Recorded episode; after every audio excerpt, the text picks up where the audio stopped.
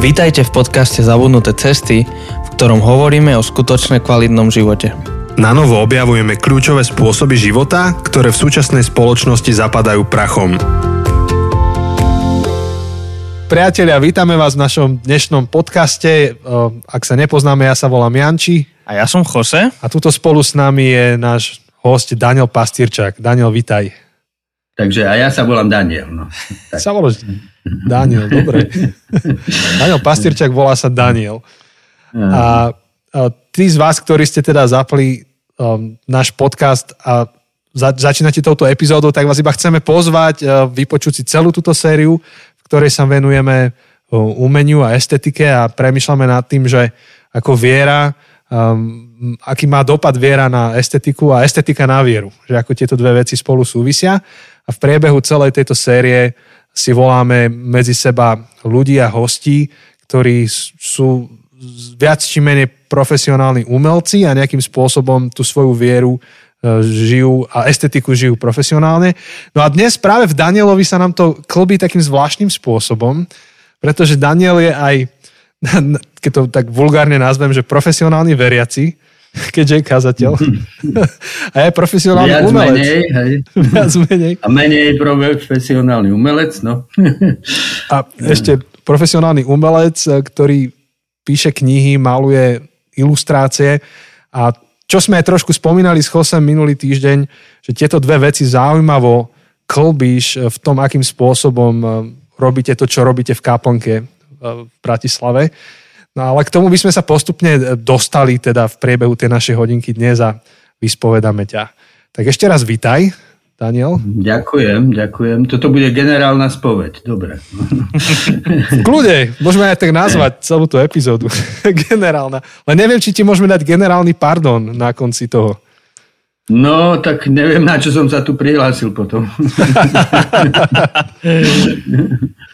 Možno, že ty ho dáš nám na konci. A Daniel, možno, že niektorí ťa nepoznajú, čo pochybujem, lebo ty si taký veľmi známy človek, ale pre tých, čo ťa náhodou nepoznajú, eh, kto si? Kto je Daniel Pastierčák? Alebo inými slovami, čo by si si dal na vizitku?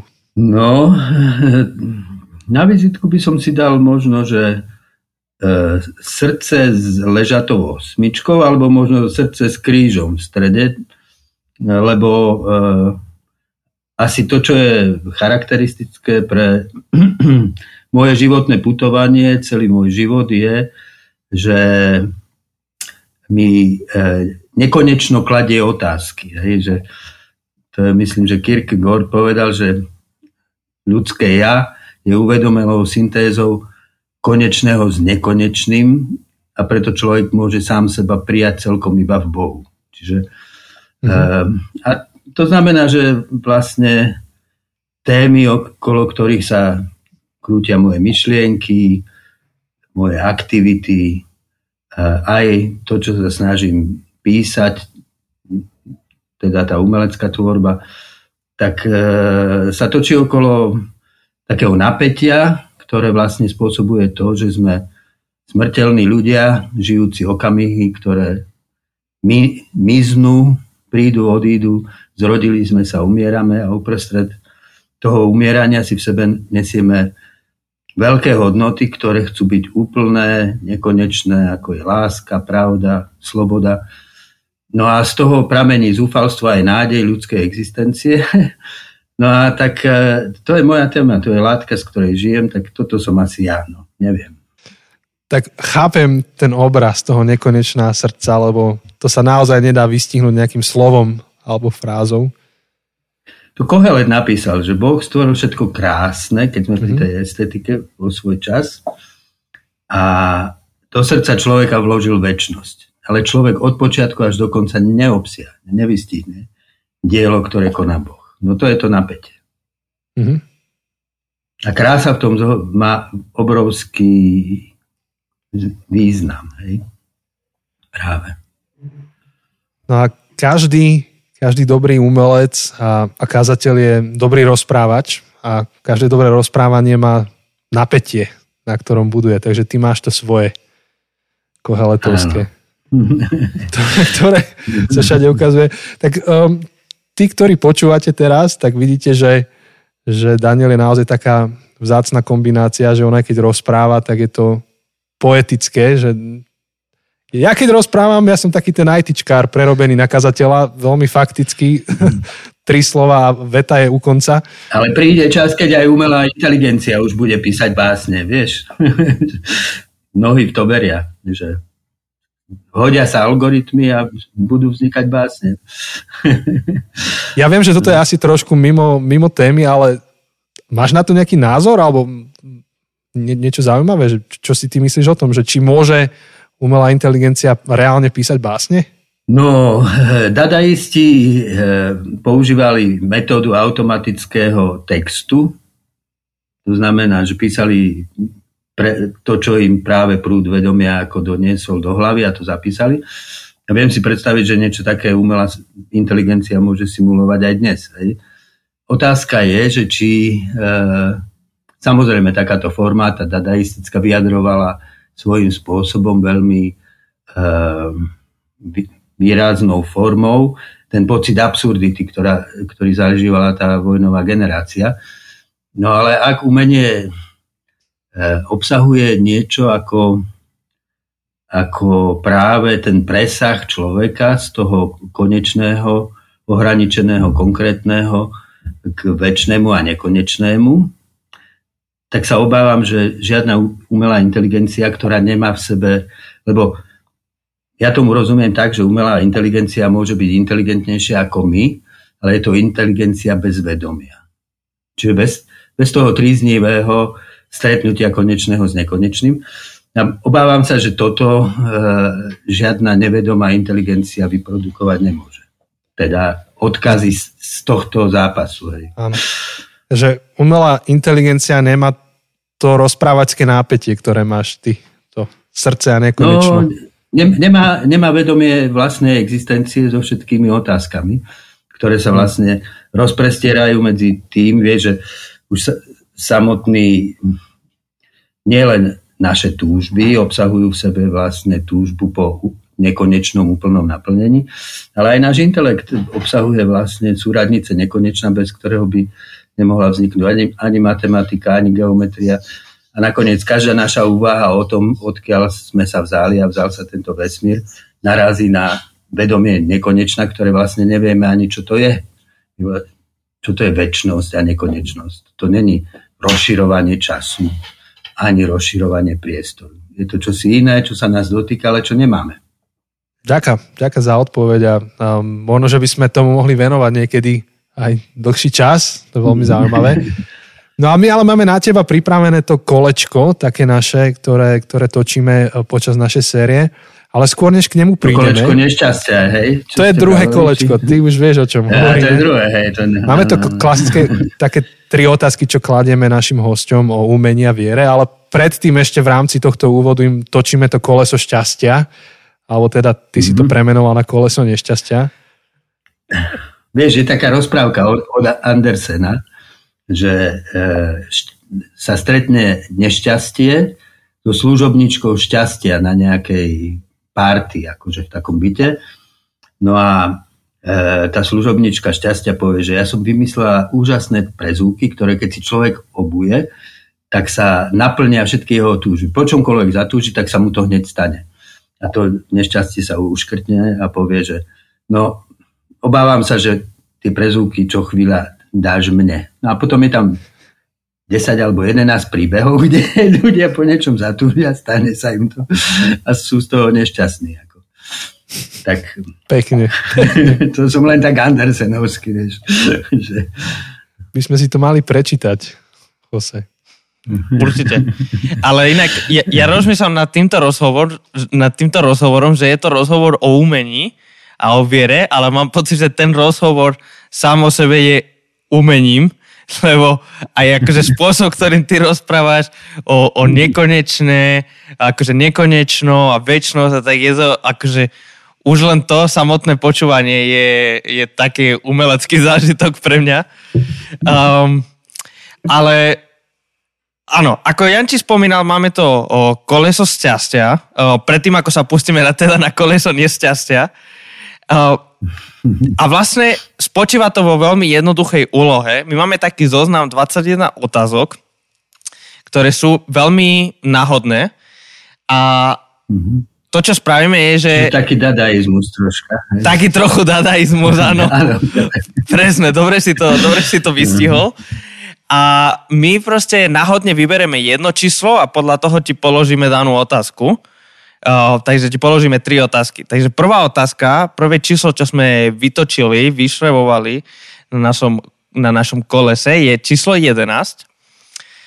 A toto je dobrá otázka. Um, a môžeš inak akože uchopiť tú otázku akokoľvek chceš. Či už veľmi hlboko filozoficky, alebo veľmi vtipným spôsobom na to odpovedať. Je úplne na tebe, ako na to chceš odpovedať. Uh, tá otázka číslo 11 je, že pri kom by si chcel sedieť v lietadle, keby si bol na 10-hodinovom lete? A prečo? No, myslím si, že v tomto období by som dal pred, zo všetkých cestujúcich prednosť pápežovi Františkovi. No a ten dôvod, prečo? Lebo najdôležitejšie... Tak to je iný kaliber.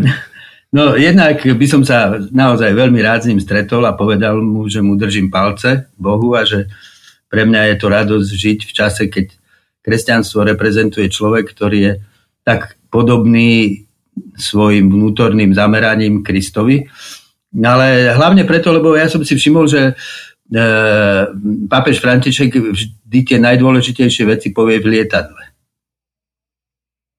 A potom to rozoberajú všetky médiá, že to čo zase povedal ten František. všetky, ne, neviem, či ste si to všimli, ale všetky tie jeho nevšimol, nevšimol. rozhovory v lietadle. No, nie, nie, no, no. Kto som ja, aby som súdil homosexuálov? To povedal v lietadle napríklad. E, Takže... Veľ, veľmi veľa vecí, akože...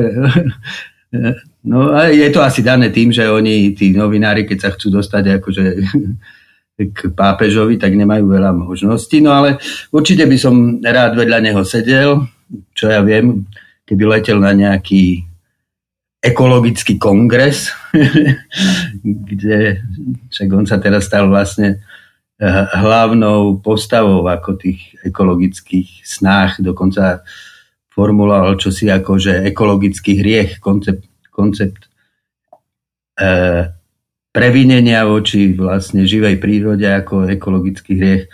No, tak pápež František by to bol. No to, to som chcel povedať, len jak nám tento tu internet seká, tak som ti skočil do reči, prepač, že asi pápež František už má dve také, že ex katedra a potom ex lietadlo. Áno, áno, áno. áno. No. A ono je to tým, že... Mali by sme nájsť to slovo, lietadlo, po latinsky. Áno. A ono to môže byť aj tým, že lietadlo je väčšie ako ten, tá fiatka, na ktorej on chodí na tie, tie oficiálne návštevy. Tam sa ich veľa nezmestí. No. no.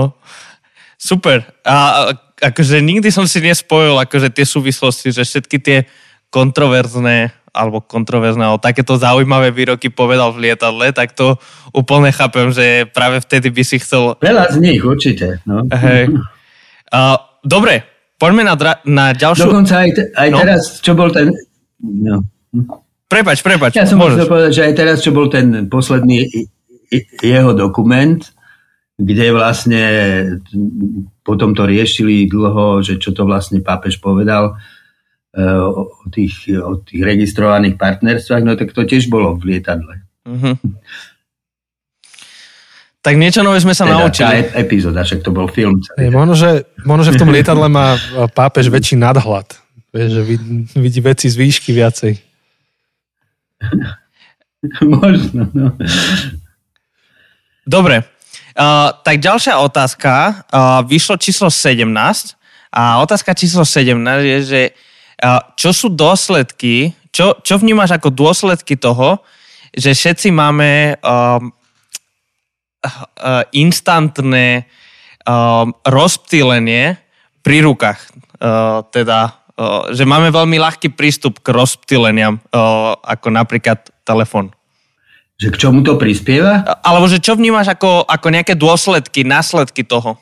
Áno, áno. No tak tak následky toho sú ako samozrejme, že človek má oveľa viac rýchlych príležitostí uniknúť sám pred sebou. Že to Pascal napísal, že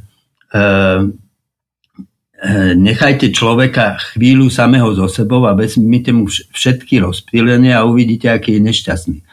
Lebo človek je najviac nešťastný vtedy, keď musí, nemôže nič robiť a musí byť len sám so sebou. No tak ja si myslím, že e, všetky tieto prístroje nám pomáhajú e, zabudnúť na seba. Uniknúť zo seba, len proste ten dôsledok je potom ten, že keď sa človek nakoniec sám so sebou stretne, e, tak to môže potom prežiť ako šok ešte väčší, lebo stretne cudzinca, ktorého vôbec nepozná.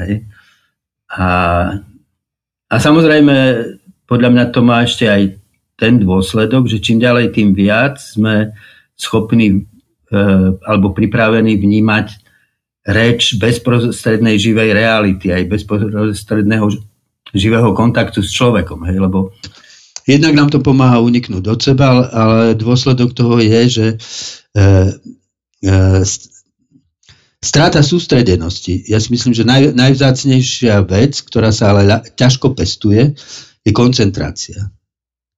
Koncentrácia, my strašne veľa vecí nevidíme, jednoducho preto, lebo nie sme v stave pozornosti. Hej, že človek môže prechádzať nádhernou prírodou, ale nevidí ju, lebo má rozostrenú pozornosť. No a často to tak je, že človek ide aj krásnym lesom a telefonuje alebo SMS-kuje.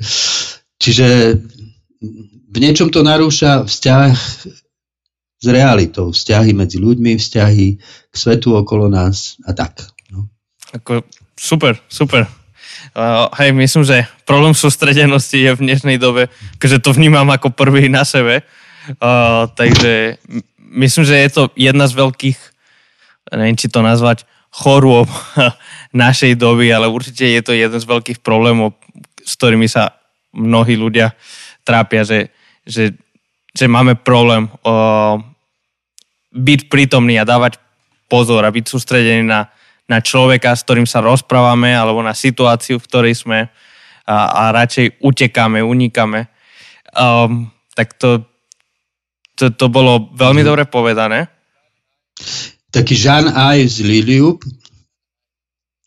Jean-Yves Liliup to je taký ako uh, filozof aj teológ, myslím, že aj kňaz, uh, uh,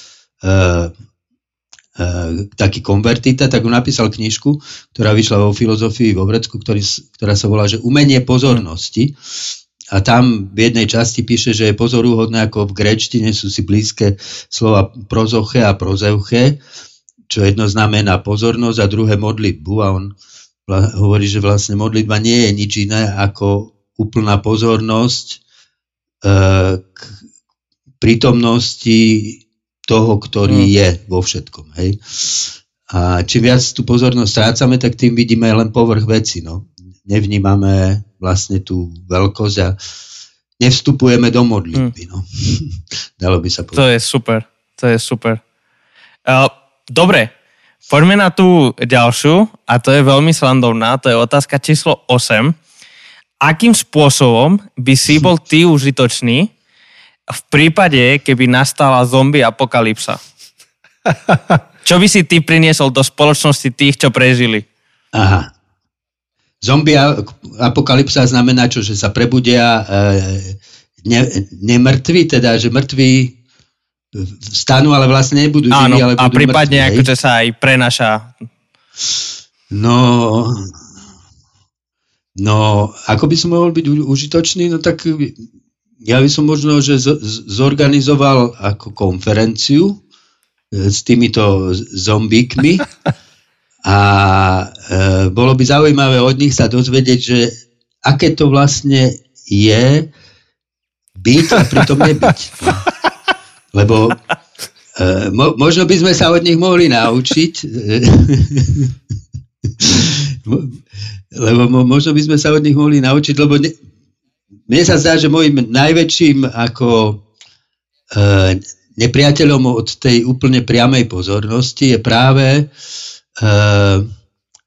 to, že by som sa potreboval zbaviť alebo vystúpiť z toho, čo nazvem ako také umelé ja, hej, to, že to všetko, čo som si vytvoril, že tak toto som ja uh, a s tým súvisí celý prúd mojich myšlienok, všelijaké nutkavé pocity, ktoré ma ako keby oddelujú od tej priamej reality.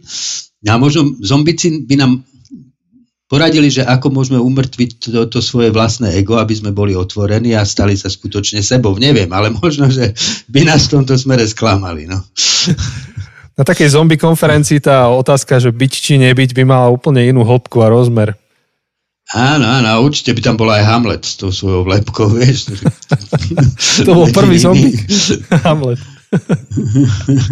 akože Mali sme veľa kreatívnych odpovedí na túto otázku, ale myslím si, že zatiaľ akože ty toto vyhrávaš, že, že, že spraviť konferenciu pre zombikov, tak toto, ja som čakal, že možno povieš niečo, že ty budeš akože pomáhať tým, čo prežili cez tvoje umenie, alebo im priniesieš nejakú um, duchovnú duchovný pokorom, že sa budeš starať o nich po tej duševnej stránke tak, a ty si vymyslel, že konferenciu pre zombikov, pre zombikov, tak ja akože toto ma strašne pobavilo. to bolo super.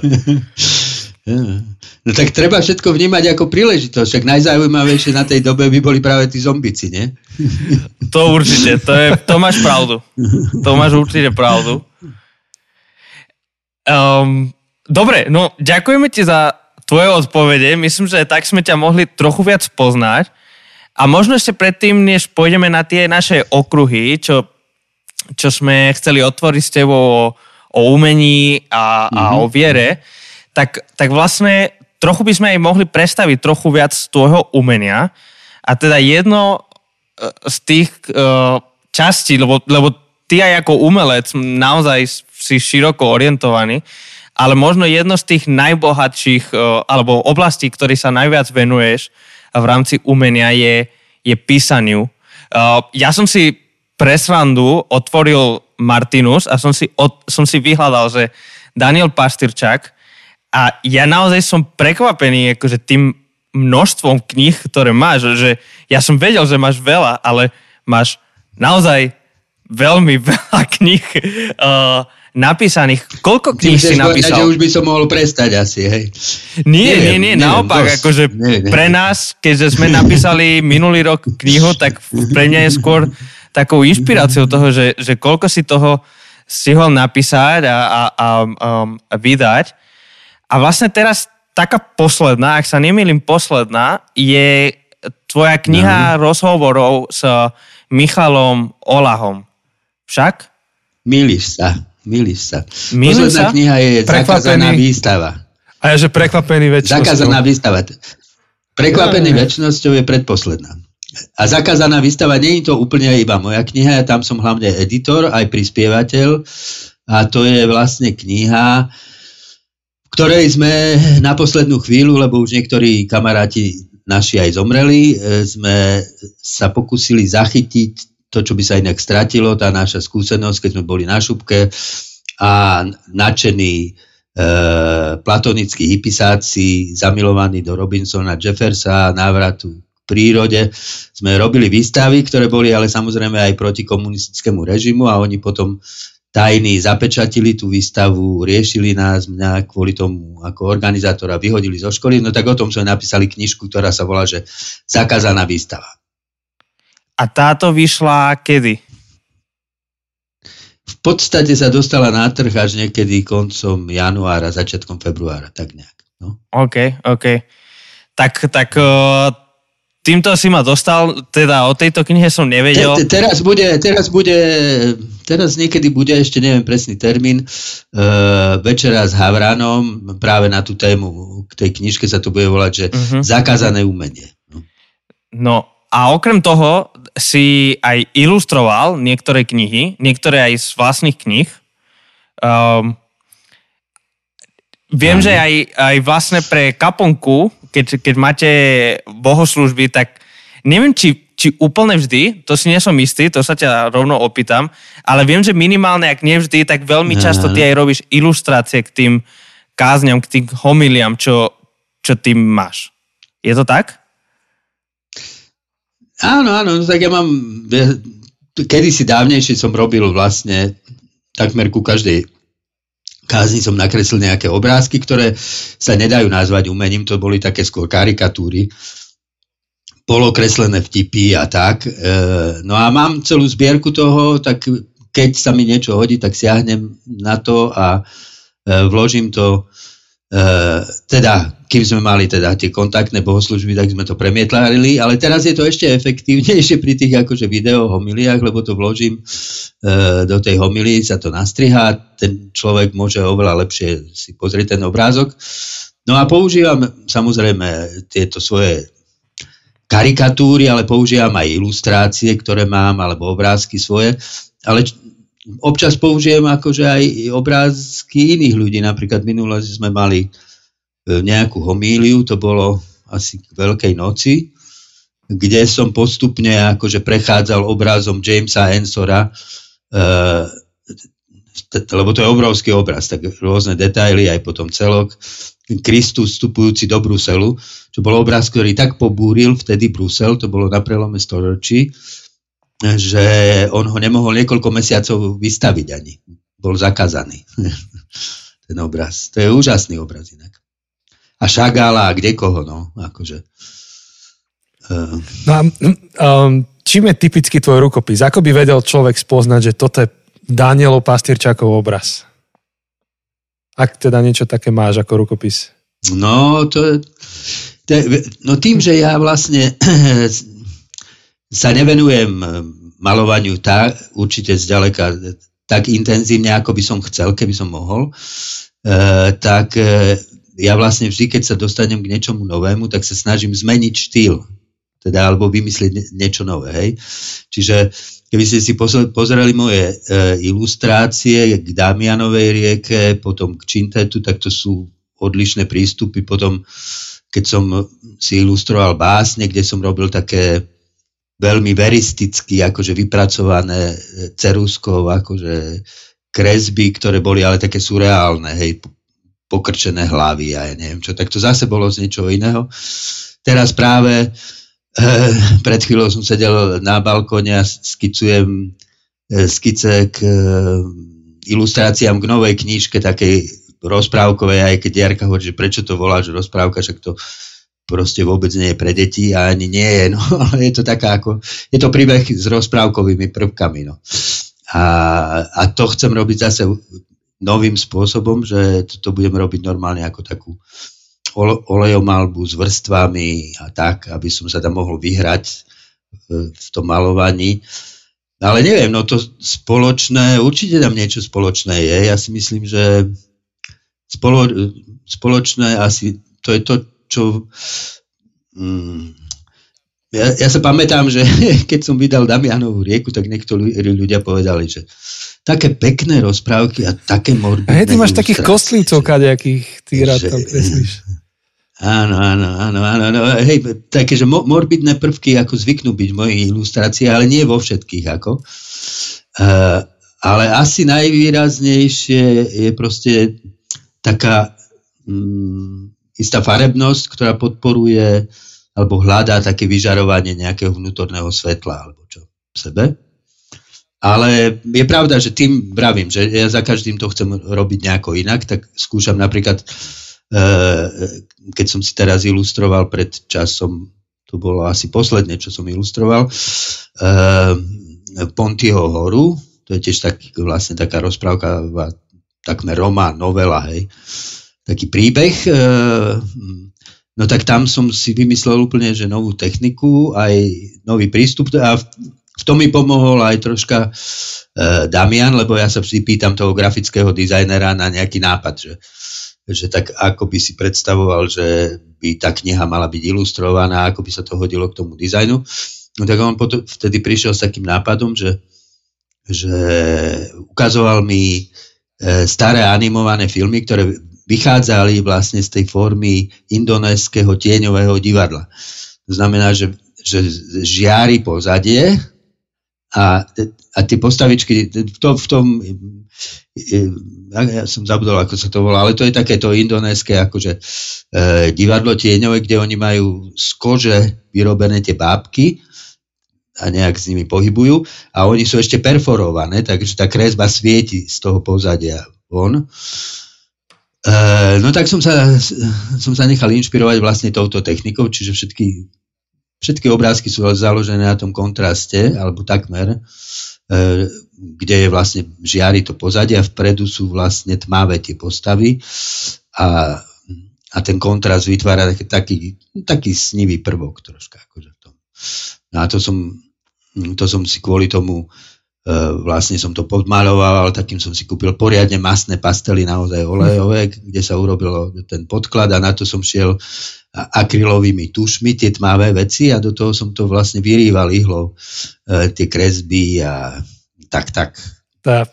A to bolo to, tak som to nikdy predtým nerobil. Napríklad Čintet som robil tak, že som kombinoval v tých veľkých hlavných ilustráciách olejomalbu, že tam bol, čas bol olej, ale čas bola potom perokresba, ceruskou som tam kreslil dokonca, atramentom som tam písal nejaké písmenka, čiže to tak sa tam stretlo také olejomalba s niečím e, takým ako keby len náhodným škicovaním, hej. Mm. E, a tak, takže vždy hľadám nejakú akože novú formu. Akože to je fascinujúce, takto to počuť. Ja som teda ťa zažil niekoľkokrát, ako um, mať umelecký workshop na tých rôznych konferenciách, čo sme mali ešte ako mladí. Uh, tak uh, myslím, že na jednom som aj bol, tam si nás učil kresliť na nejaký taký vrúbkovaný papier uh, s nejakými farebnými kriedami alebo niečo také a potom sme to lakovali. To som možno, že mal 18 rokov vtedy. Aha. No a prvá kniha, čo som tvoju čítal, Aha, asi na základné ešte bol práve ten Čintet. A vlastne to už je tak dávno, že ja, ja si z toho Aha. pamätám akurát takú postavu, ktorá mala šuflíky v bruchu a tak si vyťahovala tie šuflíky. Neviem, či si áno, dobre áno. pamätám niečo áno, také. Áno, áno. Áno, áno. Zásuvková e, Evička. Ona, ja som tu ju najprv nazval Šuflíková, ale Šuflík je vraj čekizmus, tak Zásuvková. Zásuvková. Zásuvková Evička. No, to sú, to je riadne fantazie. Ale to som troška ukradol Salvatorovi. No ale nie, to som troška ukradol uh, Salvatorovi Dali. On sa bude rád. On si to rád Salvator Dali. Salvator Dali. Ma, maloval, ma, maloval také postavy so šuflíkmi. Aha. Má, aha, má takú, aha. neviem, či jednu alebo viac malých. Tak si ma uviedol do sveta Salvatora Daliho. Takže. Už ako základoškoláka. no a ja si pamätám, Daniel, um, keď ja som sa presťahoval na Slovensku, na Slovensko, tak môj prvý víkend v Žiline uh, bol víkend, kedy si ty bol tiež v Žiline. Myslím, že vtedy bola nejaká vizitácia alebo niečo, že si prišiel na víkend um, uh, do Žiliny. Mm-hmm. A si pamätám, ako, ako v piatok uh, si bol v tom našom Escape klube, si tam, bol tam nejaký rozhovor s tebou. Akože úplne si nepamätám detaily, lebo vtedy som nevedel ani šum po slovensky. A ano. potom v sobotu si mal na mládeži tému to si mal si mal na mládeži tému no v sobotu a v nedelu si aj mal kazeň. A ja si pamätám, že, že tí, čo ma prekladali, alebo teda akože tí, čo mne prekladali, akože to, čo si hovoril, že sa celkom trápili. viem, že, viem, že mali problém uh, prekladať teba, lebo, lebo že to bolo také hlboké filozofické, že ja si pamätám jeden moment uh, uprostred akože mládeže v sobotu, kedy, kedy tá naša kamoška uh, Maťa, čo prekladala, teda ja som, ona preložila, prekladala to, čo si ty hovoril do angličtiny a ja tiež som nemal nejakú úžasnú angličtinu, mal som takú v pohode a ja som akože vôbec nerozumel, že čo hovorila celý čas. Som bol úplne stratený. A keď v polovici mi hovorila, že prepáč, že to nedáva, to nedáva moc smysel, ale pre mňa je to ťažké to prekladať. A že kľudne to neprekladaj, lebo ja to veľmi nechápem tiež. Takže si pamätám, že sme boli aj ona tým, že to prekladala, a ja tým, že som to dostal ešte v cudzom jazyku, som bol úplne stratený, ale to, ale to je môj prvý no, zážitok. Tak si bol ako na charizmatickej službe, no. Hej. Áno. Si potreboval dar výkladu. Som bol, som bol ako správny presbyterián na charizmatickej uh, bohoslužbe. Takže to je môj prvý zážitok s tebou, uh, Daniel. Uh, časom, časom sa to zlepšilo. Musím povedať, že časom no, odpu- trochu viac rozumiem. Mi to, no. Myslím, že teraz Jose celkom stíha s tebou. Úplne v pohode. Ťa moderuje. Stačilo tomu dať 8 rokov. Jaj. Takže neviem, si že... super, že si tak zvládol jazyk ináč, Jose. díky, díky, díky. Mal vysokú motiváciu, chcel prečítať Čintet, no. tak už môže. už môžem. Tak, jaj, jaj, no, jaj. No, no. Že, že v rámci ešte toho predstavovania už, už rozprávame 40 Čintet si vyžaduje strašne veľa že, že Čintet si hlavne vyžaduje strašne veľkú fantáziu, odvahu pre, predstavovať si, no. Ja som to skúšal na našich deťoch a tie to dávali, no ale proste e, my sme sa v tej predstavivosti cvičili tým, že sme chodili do rozprávky a sme si vlastne zatvorili oči a vymýšľali príbehy, no tak sme si cvičili tú predstavivosť a v tom čintete sa to potom tak brutálne prejavilo. Hmm. Hmm. No, tak máš intro do čintetu. No a Daniel, ty teda nielen, že teda maluješ a píšeš, ale ty si kázateľ. Ináč to je tiež zaujímavé, ale tu už veľmi nemáme na to priestor, ale bolo by zaujímavé sa rozprávať, že či si najprv spisovateľ a potom kazateľ, alebo najprv kazateľ a potom spisovateľ, alebo obe naraz, alebo že ako by si si to teda na tú vizitku napísal, v akom poradí. A, ale sa to v tebe spája, to je, to je dôležité. A um, minule som to spomínal v niektorej epizóde, že že aj spôsob, akým vy robíte nedelnú bohoslužbu alebo nedelné stretnutie, tak prepája obsah s formou veľmi silne. A akurát som spomínal to, čo si mi ukazoval, alebo si to s nami zdieľal na niektorej konferencii, čo ste mali tému o trpezlivosti, kde ste potom tú hlavu napúšťali v akváriu 10 minút a počas toho, áno, ak ste áno, počúvali nejak Arvo Perta. Áno. Keď mala Sára 90 rokov. Pum, pum, to, to je také bubnovanie tam je celý čas a potom také hlasy krásne spievajú. Áno, no tak e, jedna z, z vecí, ktoré boli pri zrode kaplnky, tak bol aj taký, taký dosť naliehavý pocit viacerých z nás, lebo e, okolo kaplnky je taká komunita aj profesionálnych umelcov, aj ľudí, ktorí, ako, že, ktorým je umenie blízke. E, taký naliehavý pocit, že sa vlastne z kresťanskej spirituality dosť výrazne vytráca e, cit pre krásu, aj porozumenie toho, že ako krása súvisí so, s duchovným životom. Hej? Že, že a chceli sme vlastne možno podľa vzoru toho najlepšieho, čo v dejinách našich západných sa udialo, nejakým spôsobom vrátiť umelecké formy eh, do liturgie a do tej našej vlastne bohoslužby, do vnímania Pána Boha. Uh, tie tie na, naše akože bohoslužby majú taký meditatívny charakter, že je tam taký dôraz aj na tú sústredenosť, otvorenosť vnútornú. A občas, lebo to sa nedá robiť vždy, hej, ale občas, čas od času vlastne počas tých meditácií niekto vytvoril nejaký artefakt, že buď ako napríklad toto video, čo bolo e, tá hlava, hej, kde postupne stúpa voda, voda, až ju úplne zaleje a vlastne keď je zaliata, tak ako keby sa premení z tej sivej na, ako keby ožila vlastne v tej, v tej smrti hej, svojej, alebo čo. A to, ten Arvopert. Ale, no a za tým je proste presne ten pocit, že mne sa zdá, že uh, kedysi boli obdobia, keď vlastne um, v tej kresťanskej zbožnosti uh, ako keby to najlepšie aj z výtvarného umenia, aj z hudby, aj z poézie, akože vstupovalo do bohoslúžieb. A dnes je to tak, že sa uspokojíme s takým tým populárnym mainstreamom nejakým, a podľa mňa to má, ako to je samozrejme na polemiku, ale podľa mňa to má akože potom dosah aj na hĺbku spirituality, lebo, lebo krása e, nie je niečo, čo je naviac. Že krása je proste, keď sme už pri tej estetike, hej, to je vlastne okrásne. Krása je jedno z najväčších tajomstiev, pretože ju nejako nevieme zdôvodniť, hej, keď to Freud chcel zdôvodniť tým, že to je vyjadrenie erotickej túžby, no tak to veľmi neobsiahne všetko to, čo krása prináša. Hej, že neviem, čo je erotické na proste burácaní hromu alebo pro, e, horiacom pralese. Ale, ale proste s krásou sa stretáme a krása, vlastne, mne sa zdá, že pre mňa e, jedna z takých prvých vecí, čo som zažíval, keď som sa stal za ateistu ako kresťanom, bolo to, že ma oslovovala tá jednoduchá Ježišová veta, že kým sa neobrátite a nebudete ako deti, nikdy ne, neuzriete Božie kráľovstvo.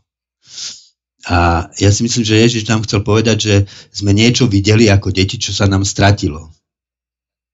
A to, čo sme videli ako deti, to bol úžas nad nesamozrejmosťou, nad zázrakom, jestvovania. Na tento úžas sa nám sprostredkúva v zážitku krásy. Krása je úplne naj, základná, najhlbšia re, le, reč lásky, ktorou nás e, naše bytie oslovuje. A ak, e, ak e, vlastne to základné, čo tvorí náš duchovný život, je milovanie Boha. Hej? Vášnivé milovanie Boha. A je to vlastne akási oslava ten stav oslavy alebo takej tej uchvátenej radosti nad zázrakom bytia, tak bez krásy sa to nedá. Hej? Že krása nás vlastne, keď si sústredený, čistý, vnútorne otvorený a vidíš, ako lupienkom vlčieho maku preniká e, proste lúč raného svetla a vnímaš tú neuveriteľnú nepochopiteľnú zázračnosť tej farby. Každú žilku v, v tom kvete, e, tak sa v tebe prebúdza čosi, čo sa nedá ani slovami vyjadriť a to je úžas. A ak je naozaj človek syntézou toho konečného s nekonečným, tak tam je ten moment, kde do nás vráža skutočnosť, aby nás volala z nás von, k tomu nekonečnému, čo nás presahuje. A keď sa toto vytratí z bohoslúžieb, tak kresťanstvo sa jednoducho redukuje na nejakú mravovku, na nejaké teologické doktríny, ale ktorým ani nerozumieme. Hej? Lebo to podstatné, o čom hovoríme, keď hovoríme o Bohu, je proste úplnosť absolútnej väčšnosti, lenže keď to povieš v slovách, to nič neznamená. To, čo v nás prebudza, to vnímanie a túžbu po väčšnosti. No to je práve krása. A možno najviac je ten jazyk krásy naj, najčistejšie vyjadrený uh, v tých formách, ktoré sú takmer ne, nemateriálne, aj keď nie sú nemateriálne, to je hudba. Hej. Hudba je podľa mňa najčistejší extrakt umenia, možno podobne ako ja, matematika je základom vedeckého vnímania a myslenia, no tak hudba je základom umeleckého vnímania sveta. No ale to chcem povedať, že my všetci máme v sebe toho umelca. Teda to je to dieťa v nás, ktoré ide, pozrie na rieku a zvolá tak, ako my to už nevieme zvolať. Aha, rieka. Ešte stále vie, že rieka je zázrak. Vnímajú a vnímajú v jej kráse, lebo to, to je tá reč, ktorá tam je naviac nad všetko to pragmatické, že môžeme vodu použiť na to, aby sme pohnali mlyn, e, môžeme vodu piť, lebo ju potrebujeme a tak ďalej. Všetky, všetok ten utilitarizmus, e, to nie je ten zázrak. Ten zázrak sa zjavuje v tej kráse. Jo, teba sa tak dobre počúva. v kľude by si mohol mať monológ 60 minútový a človek nezaspí. Um, Otvoril si niekoľko no ja veľmi zaujímavých tém. Ja, ja skúsim niekde do toho vletieť. Ty si trošku načrtol, že, že ten postoj, alebo si naznačil, že ten postoj cirkvie kresťanov k umeniu ako kráse je dnes iný, než zvykol byť kedysi. Um, a, a, ako by si ho popísal? Lebo ty si iba tak naznačil, že nejaký mainstream sa viacej využíva. Tak a, ako by si ho popísal? Možno, že prístup alebo vzťah cirkvi ako takej k umeniu a potom možno, že kresťanov tu na Slovensku, ako sa s nimi stretávaš? No, vieš, no, napríklad, keď si vezmeš gregoriánsky chorál, hej? Gregoriánsky chorál je proste tak tvorivý ako nový počin v dejinách hudby, že ten mohol vytrisknúť len z nejakej hlbokej spirituality. Hej? Že, uh, lebo jedna vec je, že je, my sme ponorení v kráse. Bytie okolo nás je krásne. Troška to ničíme tým, že žijeme v mestách, ktoré nemusia byť vždy krásne. Hej? Ale vždy, keď sa ocitneš v prírodzenom svete, nech si kdekoľvek, na púšti, pri mori, uh, na holom vrchu alebo v hlbokom lese, si obklopený krásou. Lenže človek je tvor, ktorý je vlastne tak stvorený, a to je podstatné na človeku, že na tú krásu chce odpovedať. On ju chce nejakým spôsobom zachytiť. Vytvára komunikáciu. A umenie sa z tejto komunikácie zrodilo. Hej, že uh, ja tu vlastne vnímam cez tie slova Koheleta, ktorý hovorí, že Boh všetko krásne stvoril svoj čas a dal väčšnosť do srdca človeka a človek to chce vystihnúť. Že ten, umel, ten moment impulzu k umeleckej tvorivosti sa rodí v tomto stretnutí, kde nás väčšnosť oslovuje cez pominutelné javy krásna v tom byti okolo nás a, a zobudza v nás tú túžbu a z tej túžby potom vyplýva tá umelecká tvorivosť, ktorý, ktorá nehľadá nič iné, iba ten jazyk úžasu a lásky, aby to vyjadrila. Hej? No a e, mne sa zdá, že že e, vlastne ten gregoriánsky chorál vyjadrovala to, ja nehovorím, že to vtedy celá církev bola taká, ale keď si prečítaš potom, čo je majstra Ekarta alebo koho, tak zistíš, že, že to, čo bolo v umení vyjadrené, tak za tým bola aj hlboká spiritualita, aj hlboká filozofická teológia. No a my sme, ja si myslím, že to je dané aj dobou. No, samozrejme, že kresťania chcú byť e, populárni, to znamená, že chcú osloviť čo najširší okruh ľudí. No a tak ako komerčné rádia, všetky komerčné podujatia sa potom ako samozrejme pragmaticky chopia toho, čo je masovo rozšírenou kultúrou a nemajú ambíciu, lebo mám pocit, že nie, nie je tam to povedomie, že nemajú ambíciu kultivovať schopnosť človeka vnímať krásu a prežívať ako a spájať ju so svojou spiritualitou. Čiže potom sa vlastne umenie alebo v úvodzovkách umenie chápe len ako akýsi reklamný e, baliaci papier na idei, ktoré chceme odovzdať. Hej. Chceme odovzdať evanelium, no tak to zabalíme do nie, niečoho, čo je dnes veľmi obľúbené, hej, čo si ľudia rýchlo kúpia. A vieme, že ľudia si kupujú rúžových medvedíkov a Mickey Mouseov a ja, ja neviem čo. Hej. Čiže uh, myslím si, že no len, len vedľajší dôsledok toho je to, si myslím, že uh, trpíme po, povrchnosťou, buď akože takou povrchnou povr, povrchnou emocionalitou, hej, tam, kde sa tá emocialita zdôrazňuje, dnes je veľa tých prúdov, kde emócie sú kolektívne stimulované a práve takými e, populárnymi prostriedkami.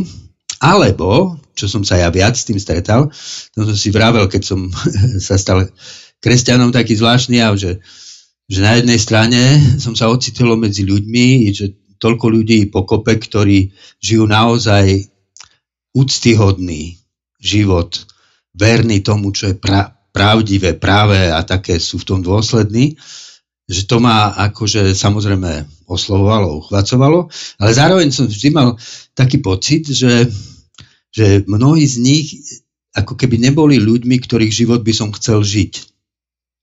Lebo tomu ako keby chýbala tá, taký úžas, uchvátenie, tvorivosť. Hej? Proste rozlet. Vieš, ako krb je pekne uprataný, e, celá izba, ale v krbe nehorí. Proste chýba tam ten plameň.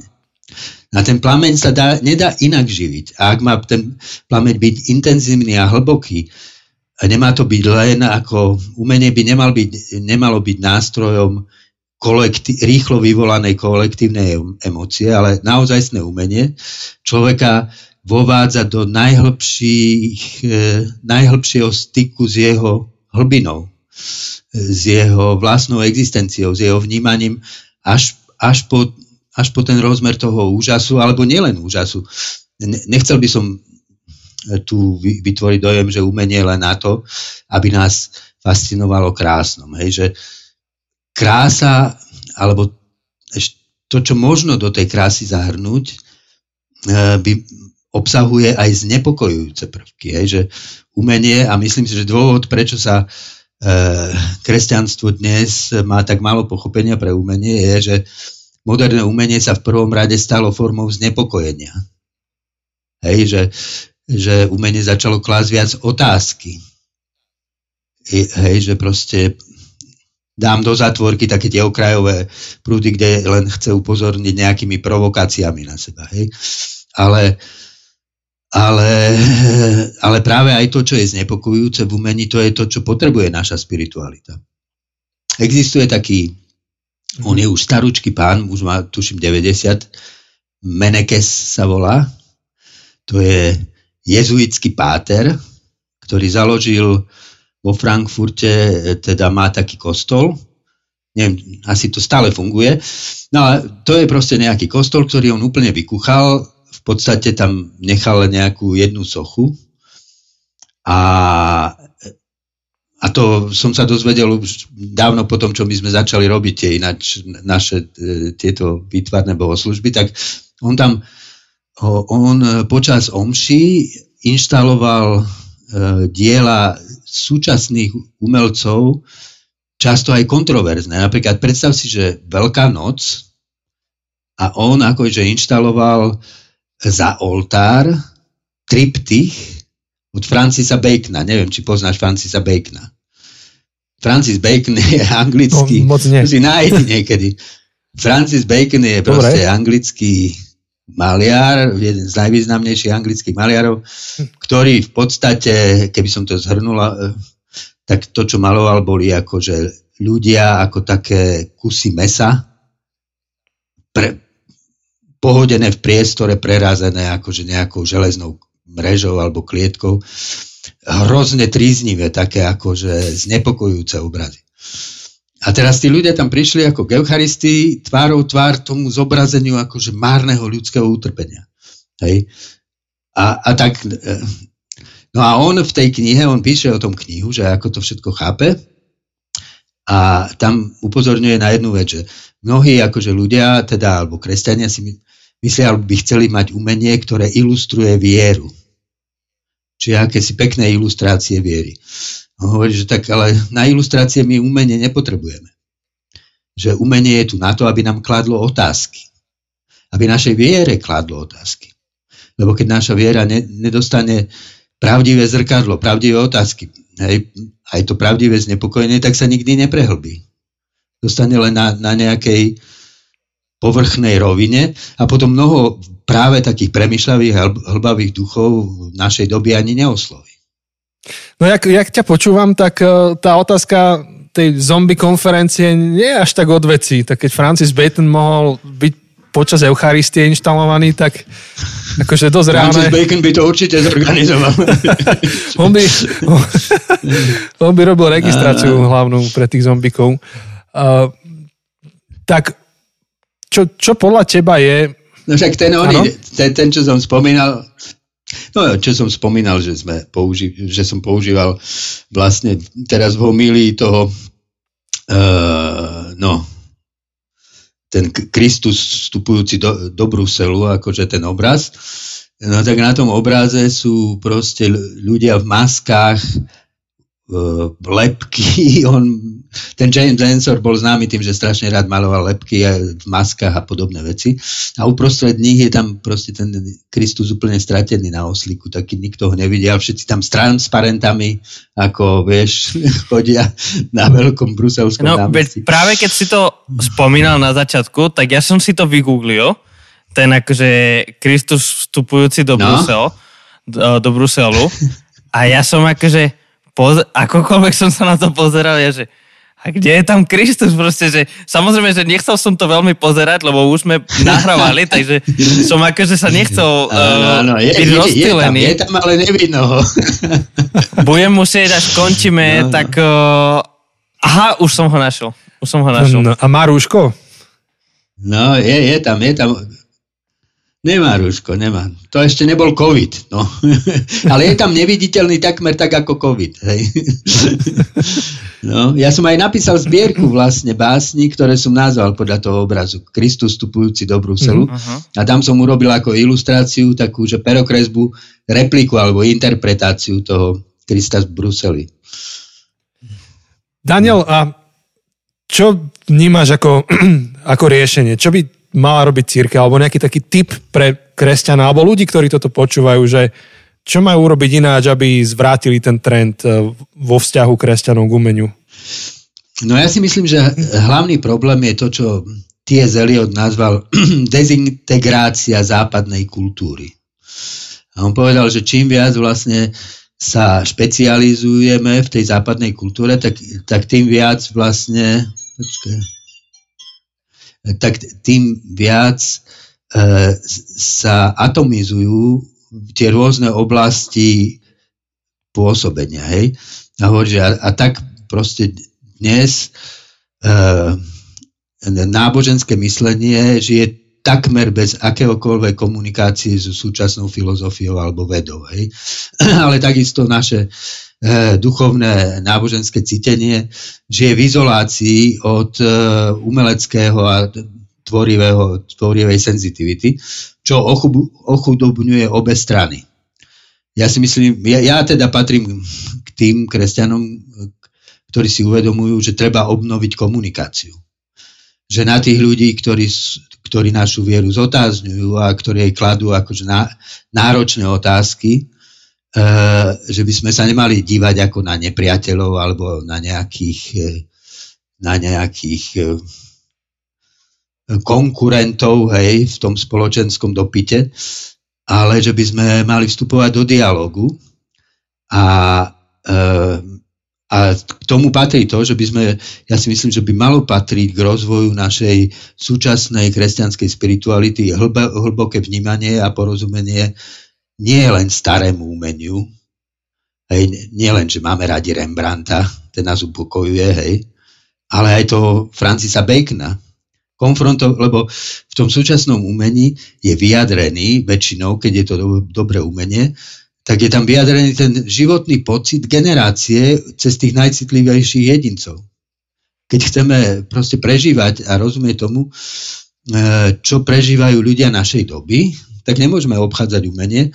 A naopak nie, že len viesť s ním dialog, ale mali by sme ho pozývať, akože na stretnutie s nami možno aj v tých bohoslužbách.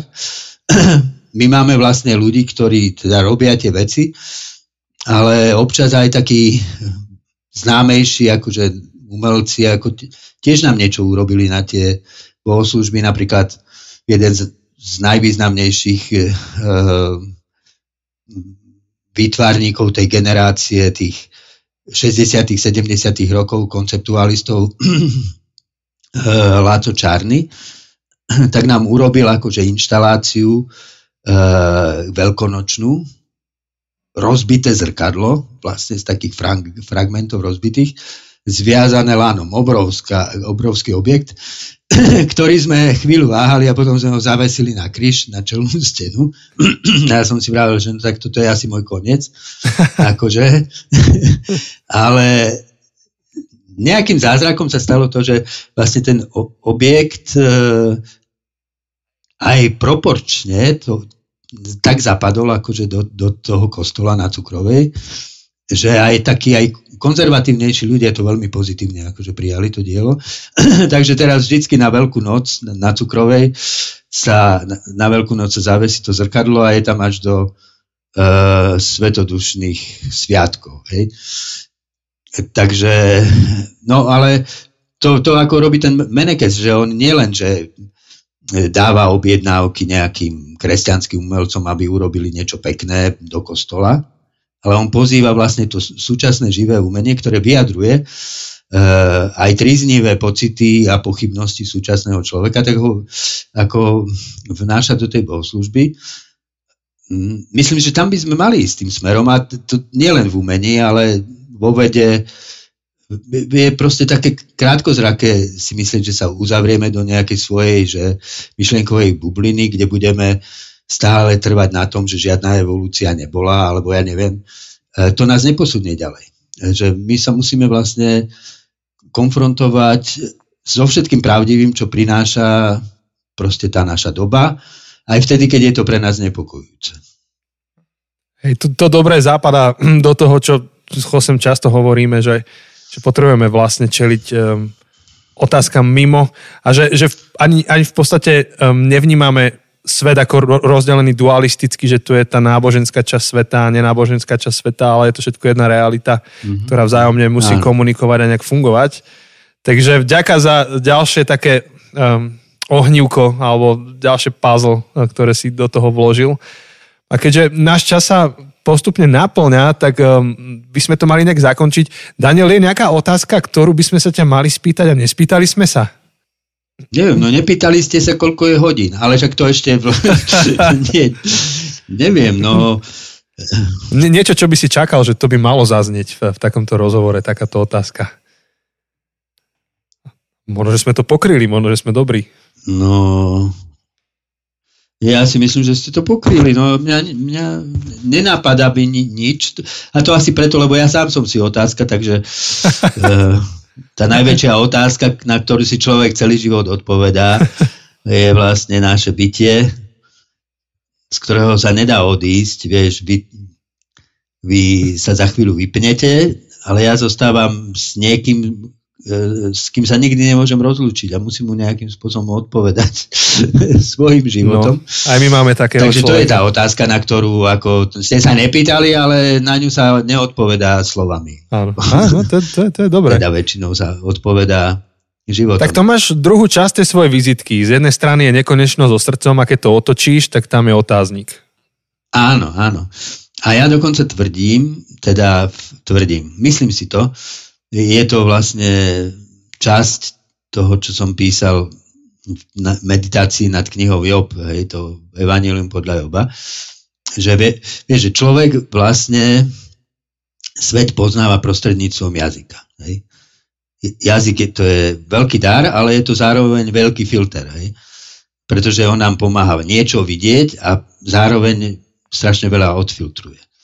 A my sa vlastne tým jazykom k e, skutočnosti staviame dvoma rôznymi spôsobmi a to tak, že sa pýtame a odpovedáme. A vždy, keď sa posunieme od otázky k odpovedi, tak nastavujeme filter. Pretože keď chceme porozumieť, musíme vybrať z reality to, čo sme schopní uchopiť. Všetko ostatné musíme zanedbať. Ale cez ten filter, vždy tam, kde sme iba v odpovediach, tak sa nám Boh stráca nevyhnutne. Pretože byť otvorený Bohu znamená byť otvorený nekonečnej skutočnosti a tej možno byť otvorený iba v otázkach. Preto je to tak, že sme si otázka, lebo to je tá, tú otázku nám Boh položil bytím, aby sme sa ňou otvorili pre ňou. Takže vlastne zakončíme dnes otázkou a každý nech si žije s tou svojou, ktorú musí vyriešiť. Tak, to je, není zle. to není zle. Jose, máš ešte niečo ty? Nie, ja by som chcel ti veľmi ďakovať uh, nielen za tvoj čas, ale uh, za, tú, za tú poéziu, čo si priniesol do, do nášho podcastu, uh, tvojim spôsobom rozprávania, tvojim spôsobom uh, premýšľania. Uh, naozaj sa, sa naplnilo to, čo som zo začiatku tak predpovedal, predpokladal, že, že tento podcast nebude len o umení, ale bude sám umením, tak uh, určite som nadšený, že, že si prijal toto naše pozvanie a verím, že aj mnohí, ktorí, ktorí toto počúvajú, poznám niekoľko ľudí, ktorí nás uh, počúvajú a veľ, majú veľmi radi um, tvoje knihy, tvoje homilie a som si istý, že budú veľmi nadšení, že, že práve ty uh, si súčasťou tejto série, kedy premýšľame nad, nad umením a nad vierou. A ja len tak, že, že si inšpirujúci. Že si inšpirujúci pre, pre mnohých z nás, ktorí uh, sme akokoľvek zapojení či už do sveta umenia, alebo do sveta viery, alebo aj sa snažíme priniesť nejaký most, uh, alebo teda budovať, nie priniesť, budovať nejaké tie mosty medzi tými uh, svetmi. Takže, takže vďaka. No ja ďakujem za pozvanie no a, dúfam, že teda som sa tiež neospravedlnil za tú hroznú kázeň vtedy v tej Žiline, ale takže si rozumel. Vidíš, mal by som ísť na YouTube, alebo teda na náš web a vypočuť si ju spätne, lebo vlastne ja som to nepočul, ale je to nahraté na web, takže mal by som ísť späť a si vypočuť tú kazeň. Ale určite, No, Daňo, to, by bol, to by bol zaujímavý experiment. Daňo hovoril o nekonečnosti bytia. To Áno, si, to si pamätám. nekonečnosť bytia. Tak, tam to bolo hneď v úvode. No, tak to bolo možno niečo podobné ako teraz. No. No a chytal si sa teraz, to sa úplne v pohode. Tak, tak. Myslím, že po dnešnom podcaste by si mal dostať nejaký certifikát, že si sloven, slovenský zdatný. Zdatný v Slovenčine. Ale nemusel si to prekladať, to bola tá výhoda. To, A nikto ti to neprekladal. áno. Áno, tak uh, tým pánom sa lúčime aj s vami, čo toto počúvate. Ďakujeme za vašu pozornosť. A budúci, budúci pondelok budeme končiť túto sériu. Budeme mať ešte nečakanejšieho hostia než teraz. A možno aj preto, že môžeme to prezradiť s Chosem. Budeme mať vizážistku u seba. A my s Chosem, chlapí, budeme sa s ňou rozprávať o make-upe. Mm-hmm. Kresťania a vizáž a krása človeka a jeho schránky. Takže um, tým zakončíme našu sériu a potom budeme nejakú novú začínať. Uvidíme ešte akú. Takže uh, keď chcete ešte sa... Ale Áno? ako chcete ro- robiť Hovor, hovor, Daniel. Ako chcete robiť podcast o vizážistke? Veď to je o vizuále, nie? Vizážistka. Áno, budeme musieť, budeme musieť použiť všetky možné zvukomalebné prostriedky, aké len existujú. Áno, áno, áno. Vieš, to bola taká relácia istý čas e, v rozhlase, že kde e, sa čítala poézia, hrala hudba a maliar maľoval. Ale to bolo len v rozhlase vysielané. To malovanie. Ja som vždy to mal tých... Bo- Bolo to síce taký živý event, že sa tam mohli prísť ľudia pozrieť. Ja som tam bol s Markom Ormantikom a mne to bolo tak, tak mi ho bolo ľúto, že, že vlastne z toho, čo on tam robí, sa tak málo dostane do toho rozhlasu. Ale zaručene by tá atmosféra toho rozhlasu bola iná bez toho malovania. Takže nejaký dopad to tam malo. No určite, určite. Áno, áno. Ja to si krásne povedal. Takže priatelia, ak sa chcete viac dozvedieť ešte o tomto podcaste alebo nejakým spôsobom to podporiť alebo sa s nami skontaktovať, nájdete všetky informácie na web stránke zabudnutecesty.sk. Tak. A tešíme sa na budúci týždeň. Počujeme sa a majte sa pekné. Ahoj. Ahojte, ahoj, ahoj.